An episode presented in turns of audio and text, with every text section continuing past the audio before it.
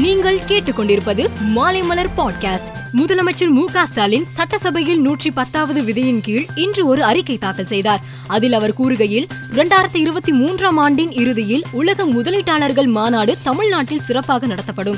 அதன் மூலம் அதிக முதலீடுகள் திரட்டப்படும். பல லட்சம் தமிழக இளைஞர்களுக்கு புதிய வேலை வாய்ப்புகள் உருவாக்கப்படும் என தெரிவித்தார். சட்டசபையில் இன்று பேசிய தமிழக முதல்வர் மு க ஸ்டாலின் சொத்து வரி உயர்வை விருப்பத்துடன் செய்யவில்லை. ஏழை நடுத்தர மக்களை பாதிக்காமல் சொத்து வரி உயர்த்தப்பட்டுள்ளது என்றார்.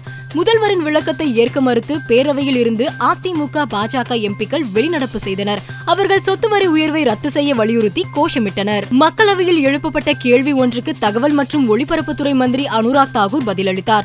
கடந்த ஐந்து ஆண்டுகளில் மத்திய அரசின் ட்விட்டர் இமெயில் கணக்குகள் என அறுநூற்றி நாற்பத்தி ஒரு கணக்குகள் கடந்த இரண்டாயிரத்தி பதினேழாம் ஆண்டு முதல் ஹேக் செய்யப்பட்டுள்ளன. இந்திய கணினி அவசரகால பதில் குழு இந்த அறிக்கையை அளித்துள்ளது என அவர் தெரிவித்தார். ஜம்மு காஷ்மீரின் புல்வாமா மாவட்டம் ட்ரால் பகுதியில் பயங்கரவாதிகள் பதுங்கியுள்ளதாக கிடைத்த தகவலை அடுத்து பாதுகாப்பு படை அங்கு தேடுதல் வேட்டை நடத்தியது. அப்போது நடந்த என்கவுண்டரில் இரண்டு பயங்கரவாதிகள் சுட்டுக் கொல்லப்பட்டனர். அவர்கள் பல்வேறு தீவிரவாத வழக்குகளில் தொடர்புடையவர்கள் என காஷ்மீர் போலீஸ் தெரிவித்தனர். பாராளுமன்றத்தின் மக்களவையில் உக்ரைன் விவகாரம் குறித்து வெளியுறவுத்துறை மந்திரி எஸ். ஜெய்சங்கர் பதிலளித்தார். இந்தியா திரும்பிய மருத்துவ மாணவர்களுக்கு உக்ரைன் அரசு சிறப்பு சலுகை வழங்கியுள்ளது.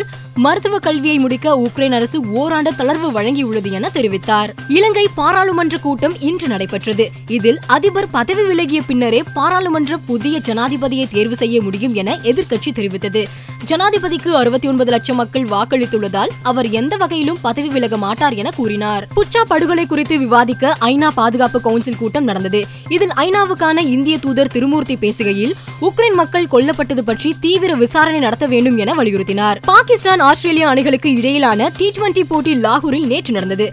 பாகிஸ்தான் இருபது ஓவரில் எட்டு விக்கெட்டுக்கு நூற்றி அறுபத்தி ரெண்டு ரன் எடுத்தது. அடுத்து ஆடிய ஆஸ்திரேலியா பத்தொன்பது புள்ளி ஒரு ஓவரில் ஏழு விக்கெட்டுக்கு நூற்றி அறுபத்தி மூன்று ரன் எடுத்து வெற்றி பெற்றது. நடிகர் விஜய் நடித்துள்ள திரைப்படம் பீஸ்ட் இயக்குனர் நெல்சன் திலீப் குமார் இப்படத்தை இயக்கியுள்ளார். ஏப்ரல் பதிமூன்றாம் தேதி பீஸ் திரைப்படம் வெளியாகிறது. சமீபத்தில் இந்த படத்தின் ட்ரெய்லர் வெளியாகி ரசிகர்களிடம் வரவேற்பை பெற்றது. இந்நிலையில் இயக்குனர் அட்லியை போல நானும் விஜய் ரசிகர் தான் பீஸ் படக்குழுவுக்கு வாழ்த்துக்கள் என நடிகர் ஷாருக் கான் பதிவிட்டுள்ளார். மேலும் செய்திகளுக்கு மாலைமலர் டாட் காமை பாருங்கள்.